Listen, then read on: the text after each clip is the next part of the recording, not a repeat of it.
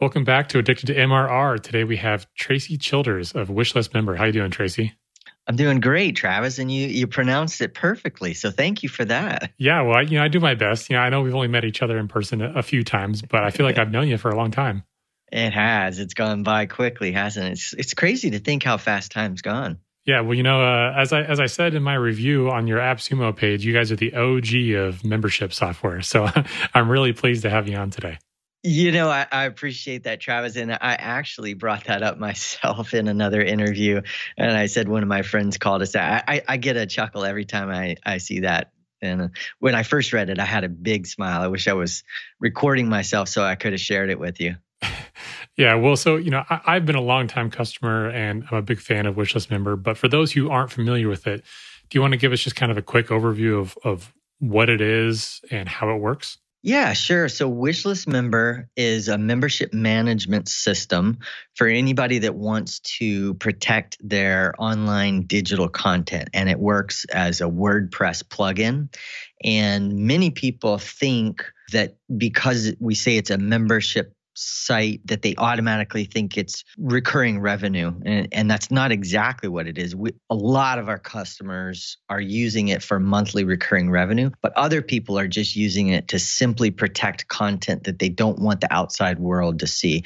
So it gets into kind of a broader range than that. So what are some of the examples of those who aren't charging for their content necessarily but just want it locked away what are some of the use cases? Yeah, that's a that's a good question, and and I'll, I'll go back to when we first started and we we first built it, and we really thought that the primary usage, uh, the use case would be just simply monthly recurring revenue and have a subscription that only collected monthly. And, and we actually built it for ourselves.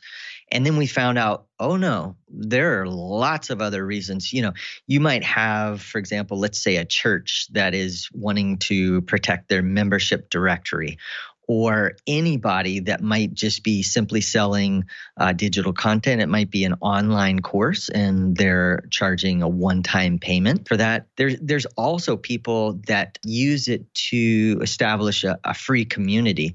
So, for example, if you wanted to create a community and create a, a forum and where people could communicate with each other, uh, you would want to have a registration system. And then you might also want to protect different pieces of content and not just the forum portion of it. So that's why a lot of people end up using Wishlist Member to do all sorts of different things. And really, Travis, I, I was really, really surprised how many uh, different scenarios really were out there. Yeah, it's amazing how creative customers can be once you give them a tool, right? yeah, for sure. It's like I'm sure for you've sure. seen that picture of uh, you know, a pet feeding meme where it's like, you know, how an engineer designed it and it's three bowls of cat food or whatever, oh, and then yeah. how users use it and the cats are all intertwined and like they're playing, you know, uh, some kind of game where they're all folded over each other. It's it's yeah, once you put it out in the wild. Seen some of those. Those are funny. Yeah. Well, it sounds like it's a more granular controlled version of say like a facebook group sort of scenario how you have different tiers of public but you can see the content versus lockdown versus you know totally hidden and invisible. It's but an environment that you completely control and, and some people are using it sort of for lead gen right? I mean where it's a, a more yeah. premium than just here's a link to a mm-hmm. pdf it's here's an area where you can view that free pdf consume maybe more information more supporting stuff. Like we, we've done a wish list in the past for some free stuff where we included you know a video and some additional content that's not really easily delivered just through an email or or some kind of standard page. Yeah, so it's interesting because a lot of people get a little bit of, of there. There comes a little bit of confusion on like, well, what does it mean? Because he talked about courses, and and they're saying, well, I use something like LearnDash or WP Courseware or eLearnCommerce or or some of these other learning management systems, and we're not at all a builder, so we don't build courses. We don't build the forums. We don't have a forum built into the system, but other plugins provide that functionality. And then we basically protect all the content and control who has access to what. And then we also have multiple integrations. So you gave a really good scenario when you said, oh, okay, well, we wanted to give away a free PDF.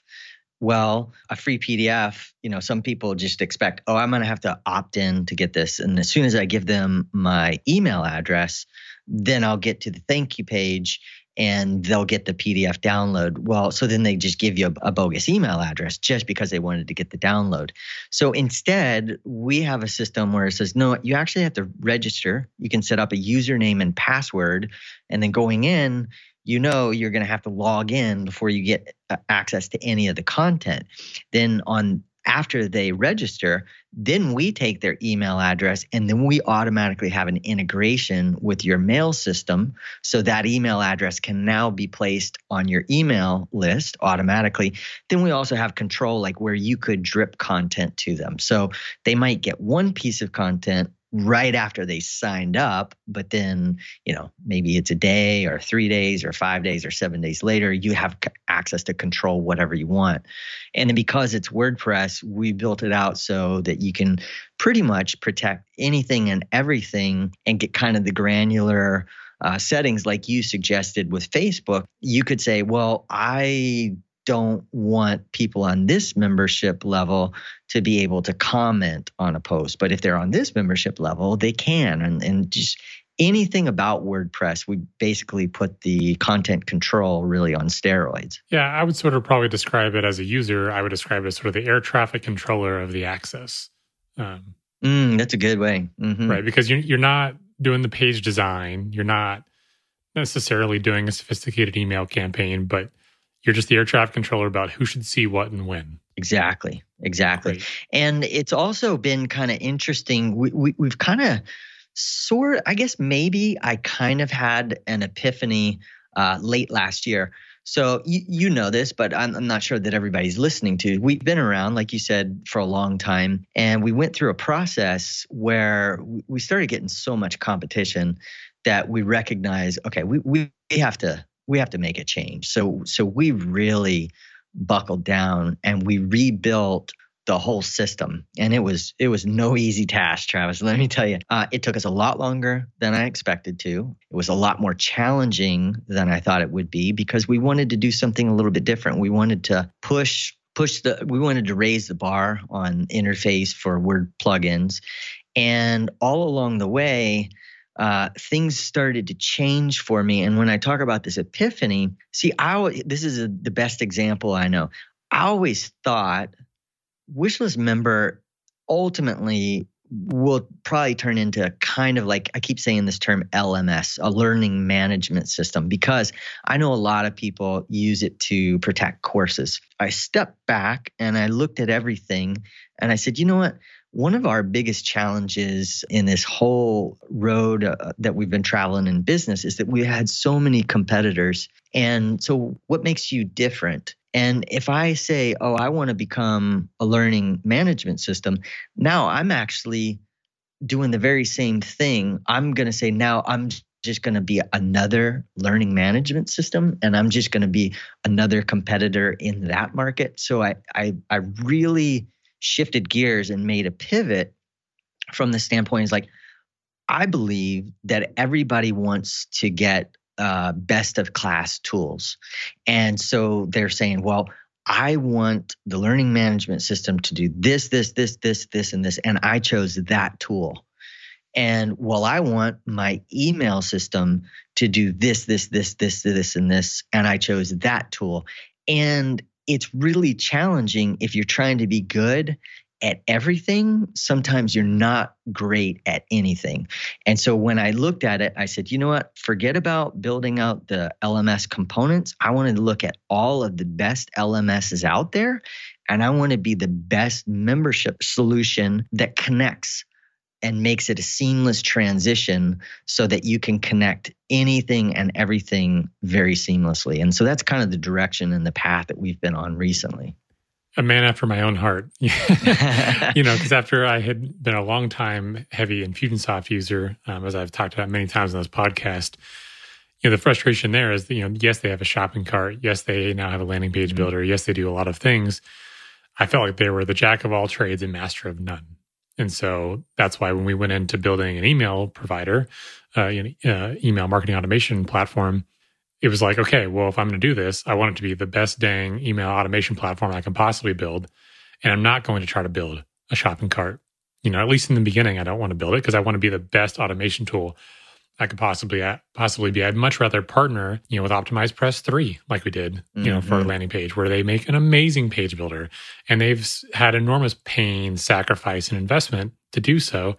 And it's just not feasible for me to be able to build something at that level and build the best email marketing automation tool. So I totally understand your perspective of wanting to make a best in class and allowing customers then based on their unique needs to then layer the tools together that, that make the most complete package for their needs in their particular business. Yeah, and you know, you bring up Infusionsoft and also Optimize Press, and and you know that we've been using Infusionsoft for a long time. When we started, things were just different back then, and not everything was able to connect with the latest technology and stuff. So it's really like it was the best way if you wanted to do all this. And and I still like Infusionsoft and and I look at them a lot because I see that they've definitely had some challenges. And I like to look at other companies and see how they navigate through these challenges and, and see how they end up faring on the other end. And I like the direction that you're headed in, in exactly what you said. I, I just want to be that component. And now let's shift gears a little bit to optimize press. And Optimize Press basically did the very same thing, right? They came out with the landing pages and they were really good at it. And what happens is a lot of times as companies, we go in one direction and we think we're doing the right thing. And then you kind of like, oh man, I really kind of wish that I had not done that. And it's a little bit late. And I love Optimize Press, and uh, I'm good friends with James uh, Dyson and Ian Bass. And uh, the reason that I bring that up is because they also have a membership a membership solution with uh, I think it's they called it OP member, right? And when you look at how those guys are advancing right now with OP3 and like what an impressive system it is, the thing that's getting uh, left behind, the last thing that they need to do is they need to update their their membership portion of it. And I'm sure that those guys are are great and they're smart and they're gonna do it, but it's not at the top of their list. And that's where we're kind of positioning positioning ourselves is we want to be so far in front of everybody with membership solutions. And then we're like man you need to look at campaign refinery to you know build out all this automated marketing with your emails. And then let's build a seamless integration between the two. So i just really think that that's the direction everything is headed. Yeah you know i think the key assumption there though is that there needs to be great cooperation between the best in class tools to actually play nice with each other which is which is definitely an uphill battle that's probably the biggest battle that i've experienced building an automation tool that i'm pretty proud of is just getting the the business case to convince other tools to successfully integrate. But I do think that eventually that's the future, right? And thankfully, things like Zapier and, and other competitors to Zapier exist as an interconnect. You know, that does add a little bit of complexity, a little bit of added cost to mm-hmm. users at, at, you know, but it allows them to be so custom in their configuration and and still get it to work uh, quite reliably. So yeah, I think it's the path forward. I think it's going to be you know hurdles and growing pains along the way, but I think people are going to start to demand such specialized environments that it's only possible through best in class tools being, you know, stuck together. I totally agree with you. And you know, I don't know how much you geek out on uh, on your podcast, and and I'm going to try to divert uh, on getting too geeky. But I I think that you brought up something really really important, and that is that is the fact that in the past it has been really hard getting other people to be convinced uh, uh, that hey i've got a tool that's good enough. And that's where zapier comes in to play and their competitors and stuff. But there's also newer technology that's coming along. And so that's kind of where i'm starting to position ourselves and saying okay well i know that your system couldn't connect with that but our system can and we can connect with yours. So you know you don't have to use zapier if you have us uh, because of how many things. A kind of a good example of it is we just recently released not too terribly long ago an integration with woocommerce. And woocommerce is the WordPress shopping cart system of choice, and and uh, because we integrated the way that we did with WooCommerce, it also opened us up to about 65 different payment providers that there's just no way in the world we would have ever been able to connect with all those payment providers. It, it, it just we're just not big enough as a company, but WooCommerce is, and it's the way that they created their structure so that they didn't have to do all the work. They made their structure so that those payment providers could connect with them. Now I, with Wishlist member, connect with WooCommerce. So all of a sudden it starts to line up and and we're able to support so many more uh, variables. It's almost like so, compound interest, right? Because the work yeah. that WooCommerce did with the payment gateways is now benefiting you guys as well. Yeah, no doubt, man. It's it's it's really gonna get interesting for sure. Cool. Well, um, yeah, I want to position and just sort of frame where Wishlist member is from the business perspective because you know it, it's been interesting to watch the pricing model specifically within WordPress sort of evolve over the last few years. Um, mm. I remember there was a, a time, and there still is some products, but you know, it was low price, low ticket. Uh, buy this version, and then you know, twelve to eighteen months from now, there's you know version two, then version three, then version four, and sort of mm-hmm. became this hamster wheel, or you know, almost like a pyramid scheme of products, right? Because the only yeah. way you could su- support your current customers is by selling new customers, you know, and so on and so forth, and it became rather untenable. And thankfully, people like yourself and Optimize Press and others have had kind of a blended approach, right? Where you're buying something up front and then there's a service package later that you can do to remain up to date, re- re- retain support, you know, actually fund the business that keeps you going over yeah. time. So, what kind of price points are people kind of looking at with Wishlist when they first enter the ecosystem? Yeah, so you really nailed it, Travis, when you said that there's there's kind of been a shift in the marketplace or just the word WordPress world. When we got started, there really was no real good clear cut example, and we were coming at it from a standpoint of, well, we're building software, and when you build software, you got to be able to shut it off in case somebody refunds. And and also you have to you know encrypt your code and all this stuff. And we did some some really crazy things way back in the day. And then we found out wait a minute if you're if you're playing in the WordPress space you really need to take a look at what's really going on because they want it to be done a certain way. And that certain way isn't always completely clearly defined. So it's been a little bit of a challenge.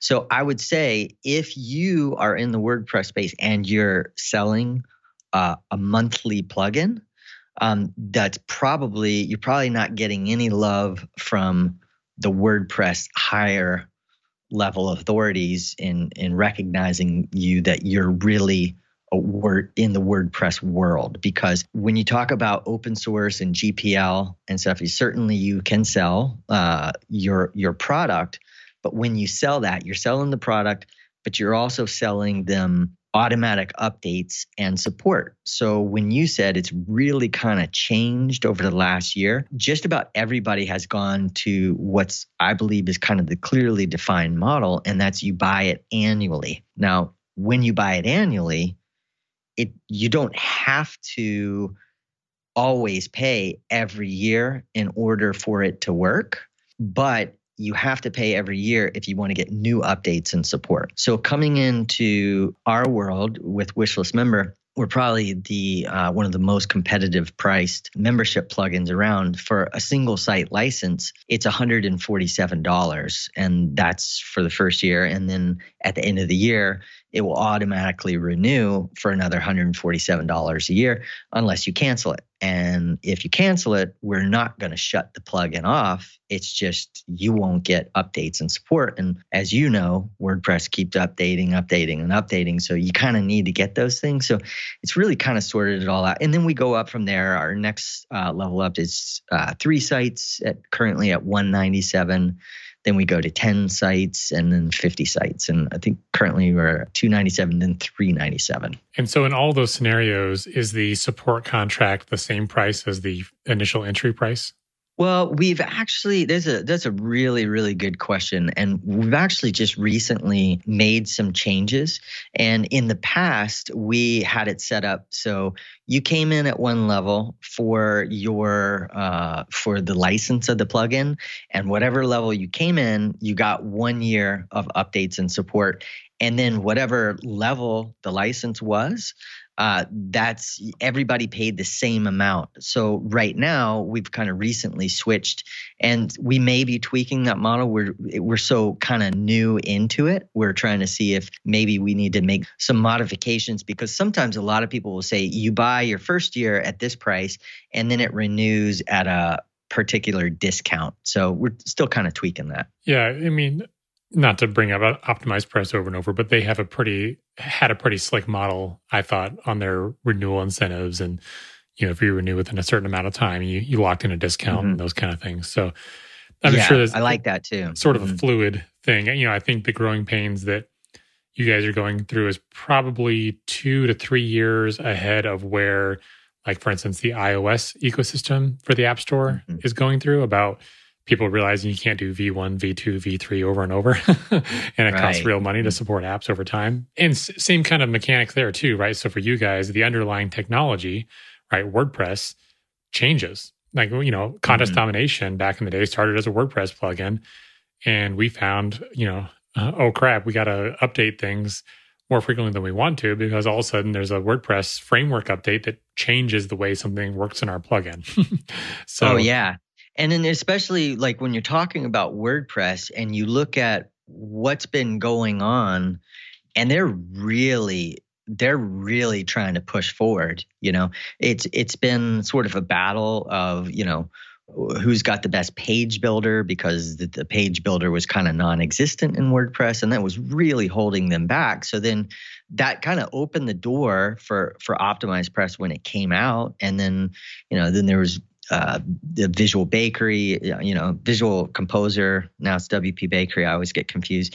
And then, uh, you know, you got Elegant Themes uh, with Divi, and then the big guy on the block. Oh, I mean, Divi's the big guy on the block too, but uh, Elementor just came on really strong like in the last two years and and so you know wordpress is seeing all this stuff and we're like man we got to we got to get our act together and so consequently gutenberg and uh, they just recently came out with a big, big update on Gutenberg, and you can tell that they're they're going to keep pushing. You know, they're going to make it. Yeah, for those who aren't quite as entrenched in WordPress as maybe Tracy and I are, Gutenberg is just sort of what they called one of the major breaking points on a version of WordPress where they added a very different visual elements and uh, changed the way some things work. But it's it's just kind of like more, I guess, we would call it a code name so, yeah, yeah. So, so you see what I was saying earlier, Travis. If if if you're not careful, You'll geek I just kind of end up geeking out just by default. So you got to keep me in line. Okay? It's okay. I just was trying to help out those who were like, you know, what the no, heck it, is going yeah. on.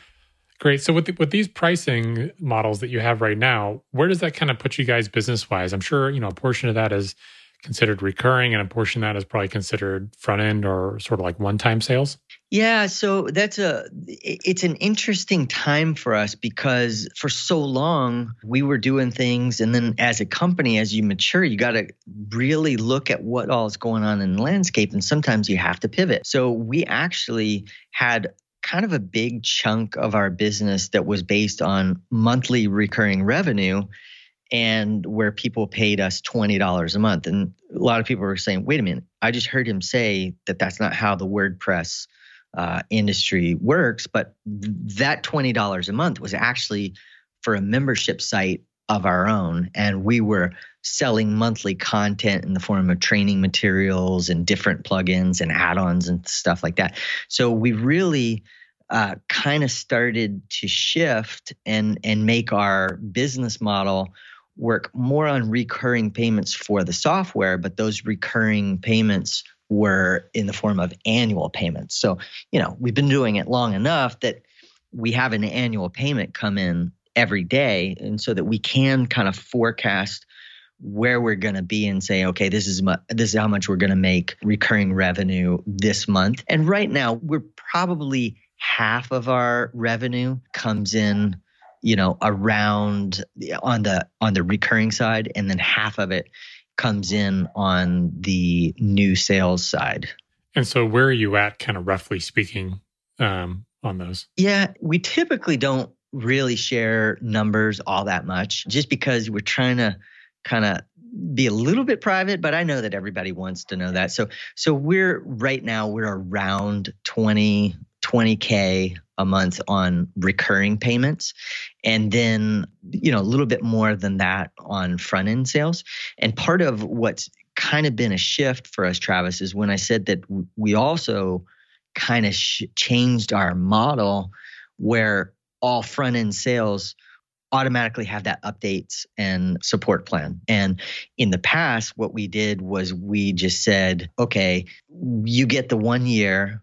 And then at the end of the year, we we ask you say okay now you need to set this up. And i looked at so many different mo- models like optimized press and i think that that's kind of where they're at. They don't automatically renew off of the first sale and they just give you an incentive. If you set it up within this certain amount of time then you get the discount. But and i really toyed with that and is, is that the way to do it? And i just spent a lot of time and looking at everything out there and the vast majority of all the big players were doing automatically annual renewals and i said okay there's got to be a reason for that and so business wise it makes the most sense and you know, if you're listening and you're a customer, you're like, yeah, but I wouldn't want that. Just keep in mind that we always err on the side of the customer and we tell people you don't have to renew. We remind them that it's about to renew and you can cancel it at any time. But just in general, when you're making business decisions,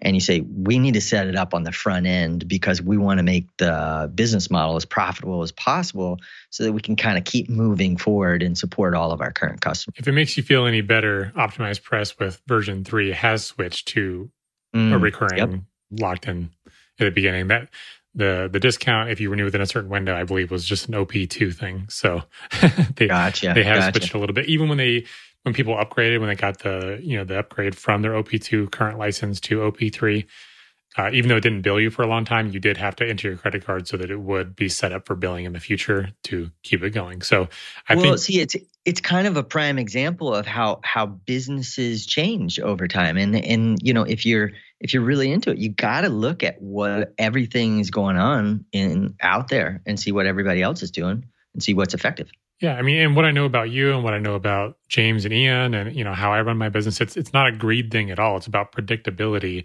mm-hmm. and being able to make investment decisions on how you continue to push the product forward and how you can continue to expand your support. Because once you understand the confidence levels between behind your numbers, you can make more aggressive decisions. So um, as long as you're coming at it ethically like that, I think it's all good. And I think most customers at least will understand that. Yeah, we we really whenever you're making a big decision like that, you're really always a little hesitant. Uh, are you going to get a lot of pushback?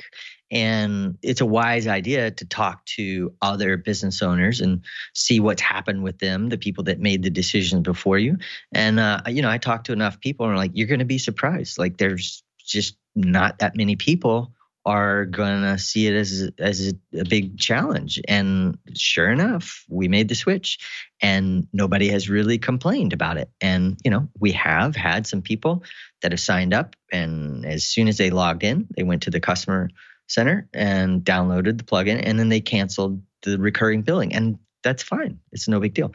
Most people just think, you know, this is actually a matter of convenience for me because either I'm going to start using this plugin and I'm going to love it. And I'm going to need that or you know i'm probably not going to use it.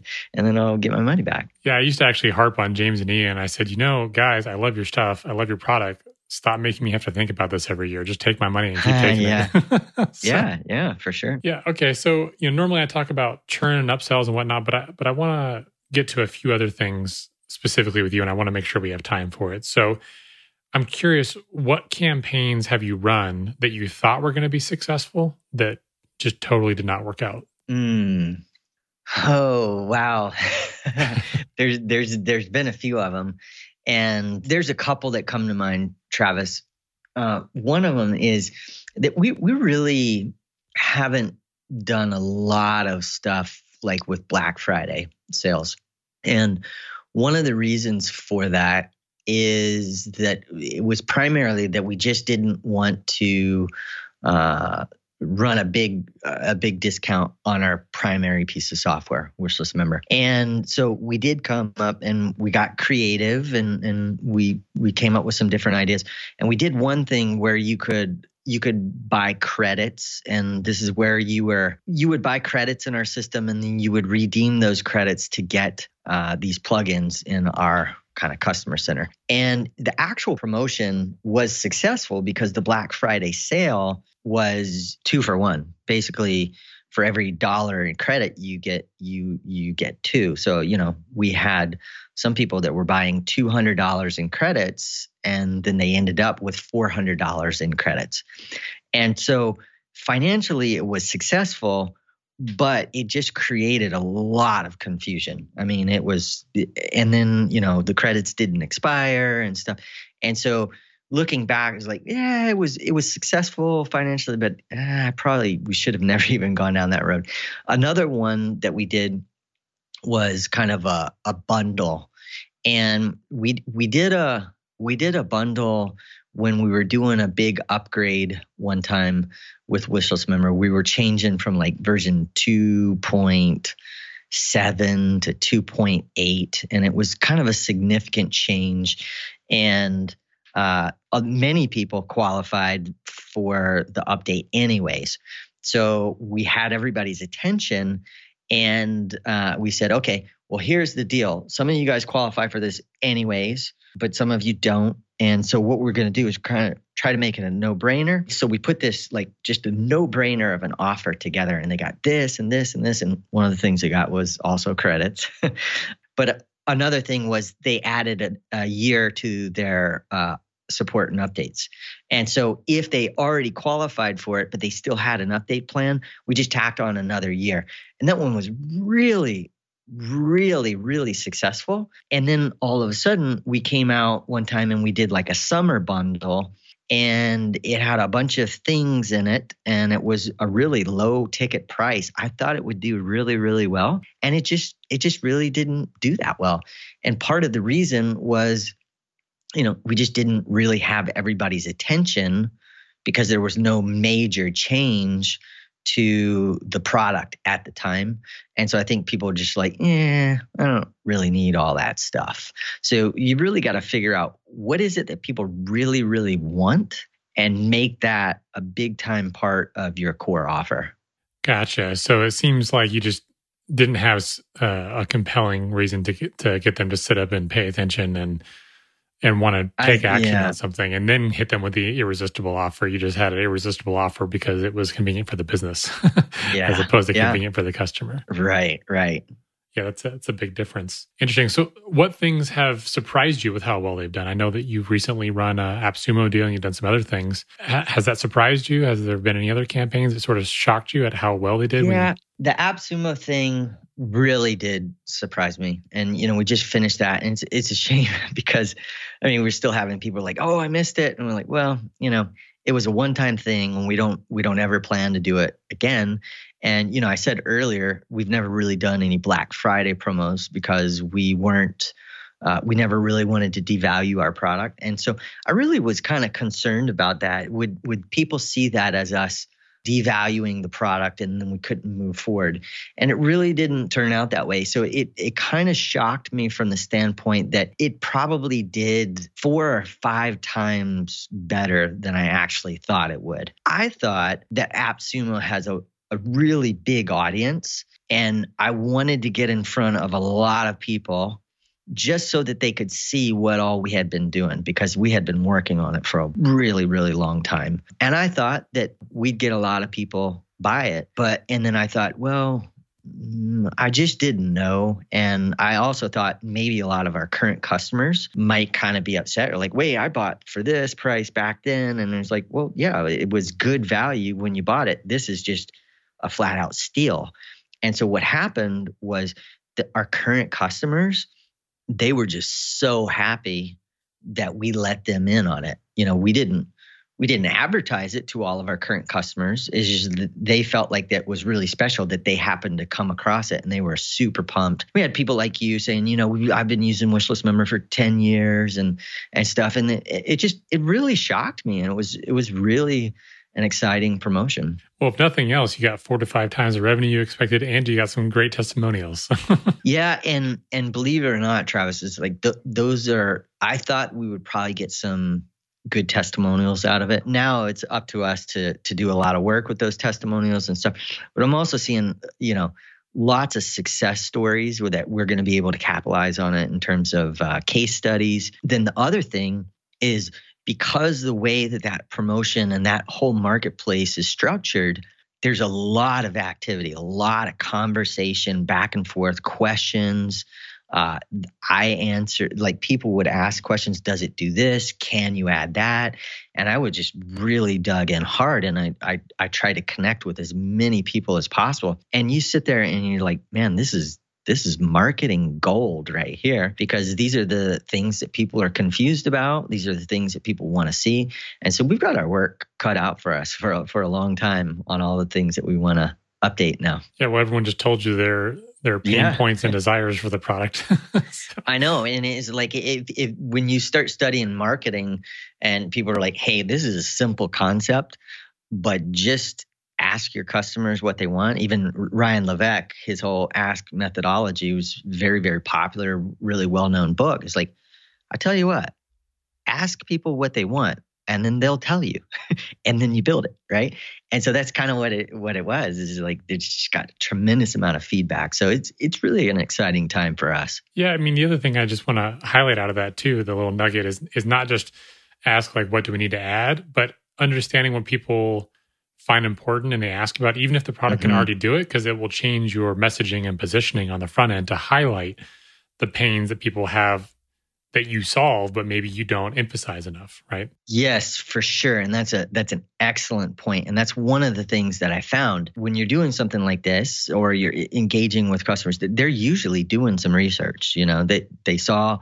what was presented in a video what was said about it what what's in your sales copy what's in your frequently asked questions and to me you think uh, that's all kind of obvious right Sorry, I don't know if you hear my dog barking in the background. Uh, hey, COVID nineteen, man, we're doing the best yeah. we can. and, and, he does not. He's a little miniature dachshund, and he does not like it when people come to the front door. I'll tell you that. but even when you have all this stuff on your sales page and you're so close to your product, you think that everybody should know that. It's like, yeah, well, it's it's listed out right there. Why are they asking me? about that. It's it's plain as day right there. And then I go back and I'm looking at what they asked and I'm looking at what they said. And then I kind of think to myself, well, no wonder they asked that. It's not clear right here. And so that's that's been real exciting to me that, you know, we've got our work cut out for us. We've got a lot of stuff that we want to fix and update. And we're in the middle of uh, revamping our site with all that feedback. So I think it's going to be extremely helpful to us in the long run. Awesome. Well, hey, you know, I only want to spend a few minutes on this, but I did have another question for you, uh, specifically about Stu McLaren. And, mm-hmm. you know, because uh, when people think about starting their businesses, especially if they have business partners, and, you know, what does that look like if partners have different desires or want to try different things, even if it's on good terms? How does that process look like? My understanding is that you started the business with Stu and eventually he wanted to sort of shift gears and so how did that come about and then how did that process actually execute well you know stu's uh stu's just a class act guy and i mean anybody that that knows him uh if if if you don't know who he is uh, you can go to his site i think it's like stu.me or just google stu mclaren and he's everywhere he's just such a, a likable guy uh, but he's also just an incredibly hard worker, right? And so he and I uh, had a friendship that goes way back, like to when I we, we both kind of got started in internet marketing around the same time. So it was like all the way back to 2003. And so we had a really close friendship. And then uh, we decided that we would start the business together. And when we started building it, is it was like everything was was great, and and we always got along well, and and uh, that carried through. In fact, we we had a we almost agreed on just about everything, Travis, and it was it was kind of uncanny. You know, That's like rare. It, it, it, it's very very rare. And my my father's longtime entrepreneur, and and he said, you know, you always want to steer away from partnerships. Always steer away from partnerships because in the beginning you need something and they need that, and then eventually you guys don't need each other, and it just almost always falls apart. So I was already kind of on guard about partnerships in general. But uh, long term is like my su- most successful businesses have been dealing with partners, and it's you can also have the wrong partner, and then it could just go very very badly. Um, but what I was going to say is Stu and I kind of had this sort of a a rule that you know whenever we disagree, ultimately the person that wins is the one that feels more strongly towards their side. And usually it was always very clear. You know, occasionally he'd be like, Trace, I'm telling you, I feel really, really strongly about this one. And I'm like, okay, you know, I'm not, don't really. Other times it was me. It's like, I'm telling you, Stu, this is what we have to do. And it just, it just really worked out. And so uh, we were partners with Wishlist Member for about six years. I say, yeah, yeah, about about six years, and uh, so that means that we've we've almost been apart uh, as long as we were together. That's crazy to even think. But yeah, we left as friends. You know, I miss our relationship where we talked every day. You know, we're still friends, but we don't get to talk because he's running his business and I'm running mine. So Interesting. Yeah. I mean, if you think about it, a business partner, you often see them more than your spouse. So it's, yeah, it's important to pick, yeah. pick wisely. And like my dad always said to the key to relationships is deciding, is this the hill I want to die on? so yeah. your, your, comment about feeling more strongly. Yep. It, it sort of yep. plays true there as well. That that's good parenting advice as well. yeah. Yeah. You know, he's a, he's a great guy. So I always take his advice mm-hmm. to heart. Well, cool. Yeah. I mean, yeah, I've, I've met Stu a few times really nice, likable guy. I, you can immediately get the vibe that he works really hard and, and cares passionately about what he does. Mm-hmm. So thanks for sharing about that experience. Yeah, I will. I will tell you w- one more thing about it. Now that brought him up, now I'm thinking about it. I think a lot of times people would say, "Well, you know, why did he leave? If everything was so, if everything was so good, why did he leave?" And I mean, ultimately, over time, you just sometimes choose to do different things. And I remember that time when he was making the decision, which was a really difficult one for him to make because, you know, he had no idea what the road ahead was going to be. But he, I remember him saying, he's like, man, I've come to realize like Stu is just a stud soccer player. I don't know if you knew, know this, but usually when you're soccer player, you're also by default, you're a runner so he and I used to run together, like when we would attend conferences and stuff. And uh, I always gave him grief because there, there was actually one time where we did a conference in uh, Las Vegas, and it was around the time of the Las Vegas Marathon, and we were going to run the the marathon the day after our conference, and he decided he was going to run the half marathon, and I ran the full marathon.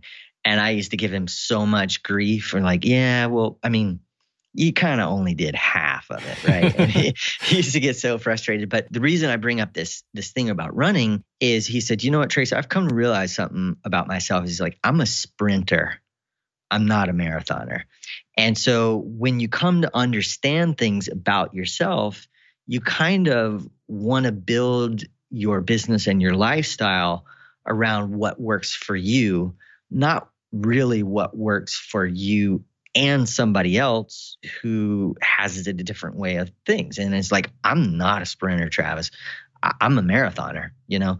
And so for me, I'm always looking at like a long term road on things. And sometimes, consequently, the downside of it is sometimes things take a lot longer, but I just I keep going and going and going.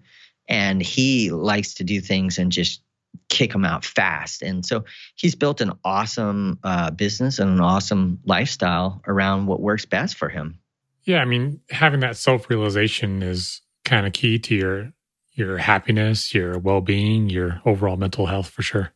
Yeah, he's he's uh, about right at ten years younger than me, but he's got so much wisdom. I learned uh, just a ton of things from him.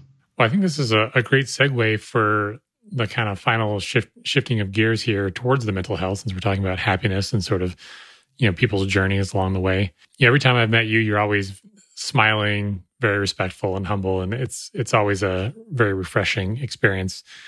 But you know, sometimes people like ourselves can be masking things that we're dealing with on a day to day basis.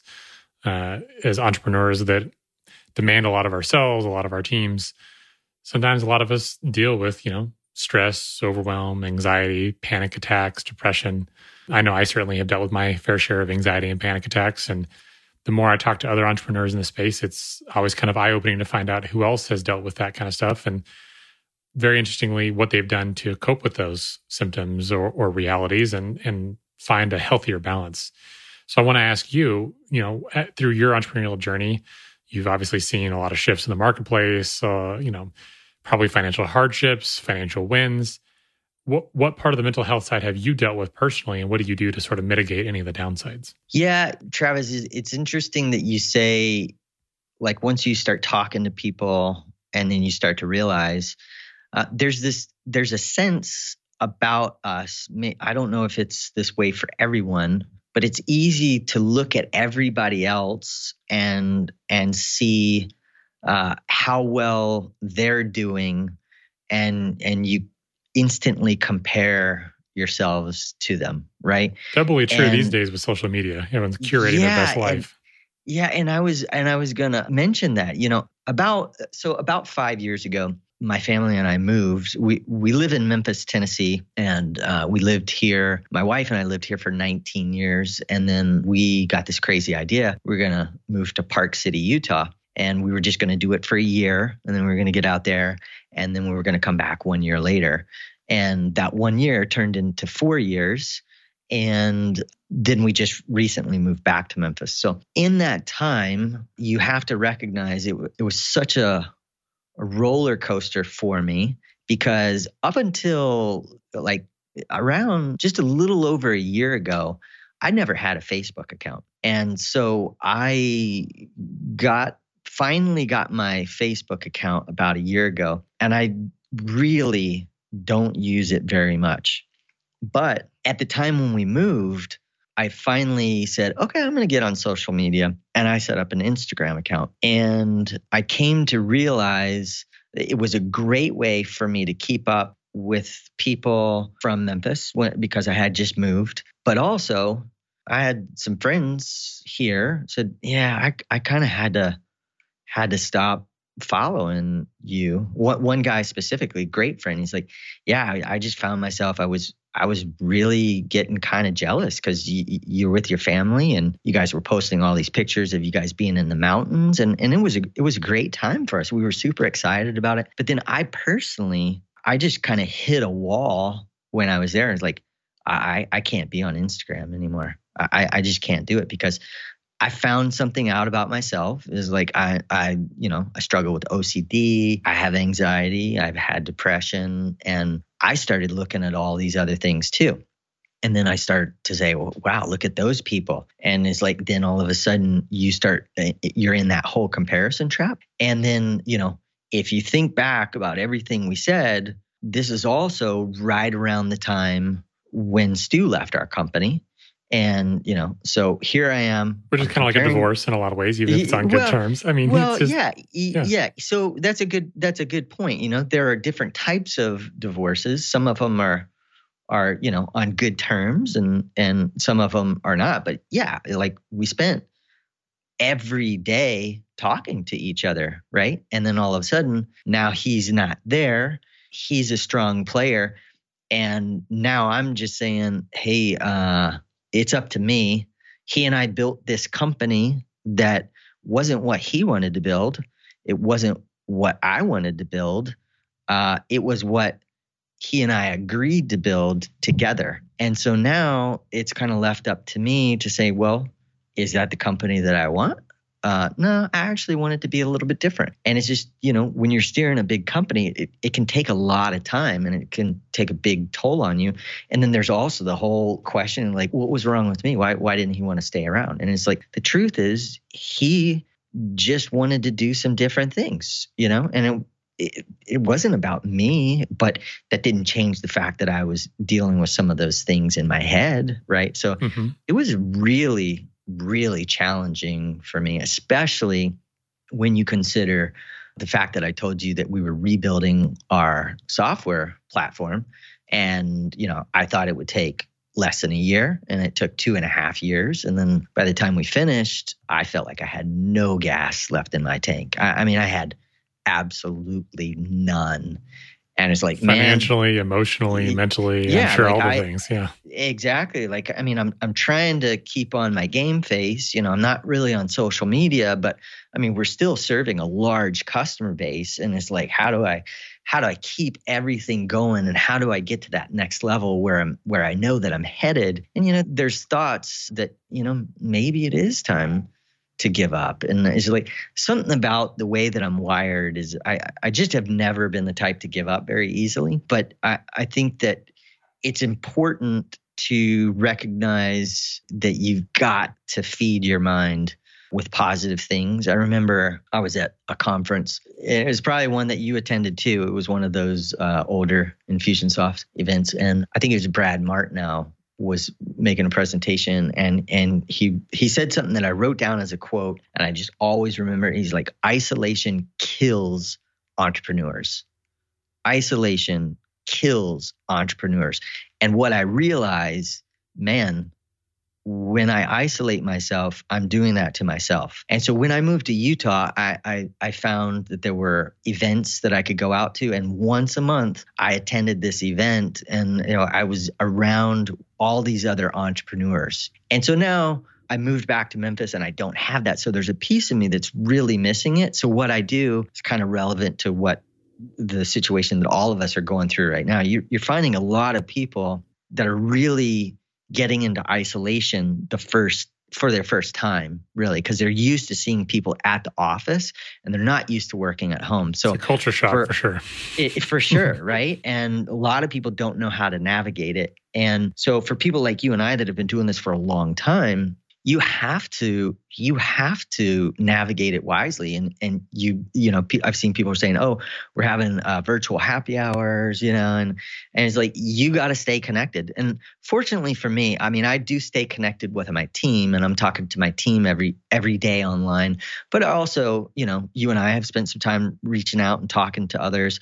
And then i you know a lot of my uh, entrepreneur friends i talk to them and then this kind of goes back to your your first question about dealing with this stuff. And occasionally you know i don't sh- this is really like the first time i really kind of talked openly about it to the public but I, I haven't been shy in terms of talking about it to you know my close friends. And when i open up they're just like wow man i really appreciate you sharing that with me because I've struggled with some of the very same things myself. And so that's that's the reality of it, Travis, is like everybody eh, kind of deals with, with stuff like that. Yeah, unfortunately for some reason, and especially in our circles for so many years, it's it's sort of been taboo without even knowing it was taboo. Just like yeah. which leads to people thinking that they're you know they're the only one going through those struggles and it's like no man and most people at one point or another yeah.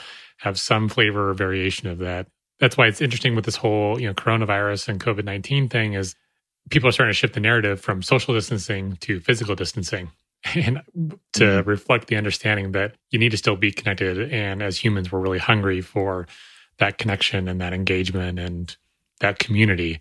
And so finding ways as dispersed isolated individuals working together as a team there's a lot more going on than we maybe realize yeah, for sure. That's definitely true. And one thing that I touched on earlier is like you you have to be feeding your mind with positive messages. I read a lot of books. Just I haven't always been that way. I, I I always wanted to be that way, and I always had a challenge. So then I kind of shifted over to audiobooks and then I just I just devour them. But one of the things that I was listening to recently that they pointed out is sometimes when you go through challenging times, which everybody's going through a challenging time right now, you kind of need to get through those things so that you can fully appreciate what it's like to be on the other side. And so that kind of kept my spirits up moving forward, you know.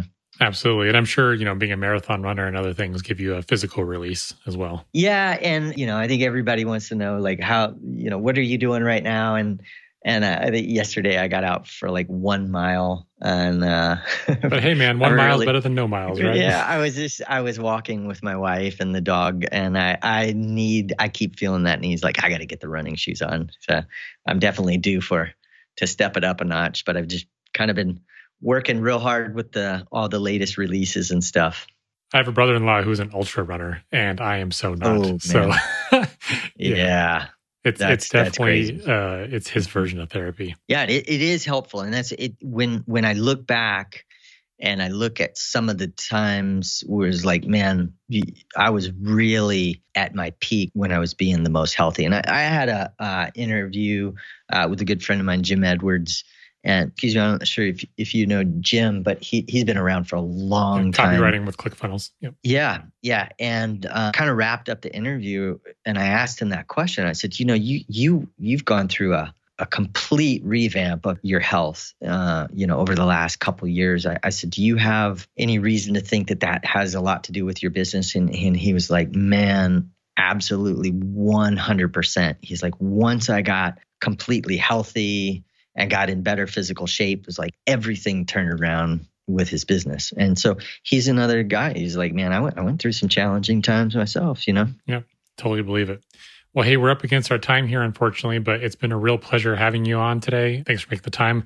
I'm glad that you decided to get back on Facebook recently. It allowed us to reconnect after a number of years of uh, not really connecting. I hope we make it a more regular thing, but I really appreciate your time and, and sharing your yeah, story with definitely. us. Yeah, definitely. I appreciate you having me, Travis. And uh, I look forward to uh, staying in touch with you. And also, I love what you're doing with uh, your software and contest domination and campaign refinery. So I, I look at how we can do more stuff together on those things in the future. Yeah, me too. Really exciting. Well, if someone wants to follow up with you after the fact, what's the best place or way for them to do that? You know, like I said, I'm not really uh, busy. I mean, I'm not really active on social media, but I do have Facebook, so you could probably just find me on Facebook. And uh, Facebook's pretty good about letting them know if you uh, make a friend request and just reach out. And All right. I'll try to follow up. Sounds good. Well, thanks again, and we'll talk soon. All right. Thanks, Travis.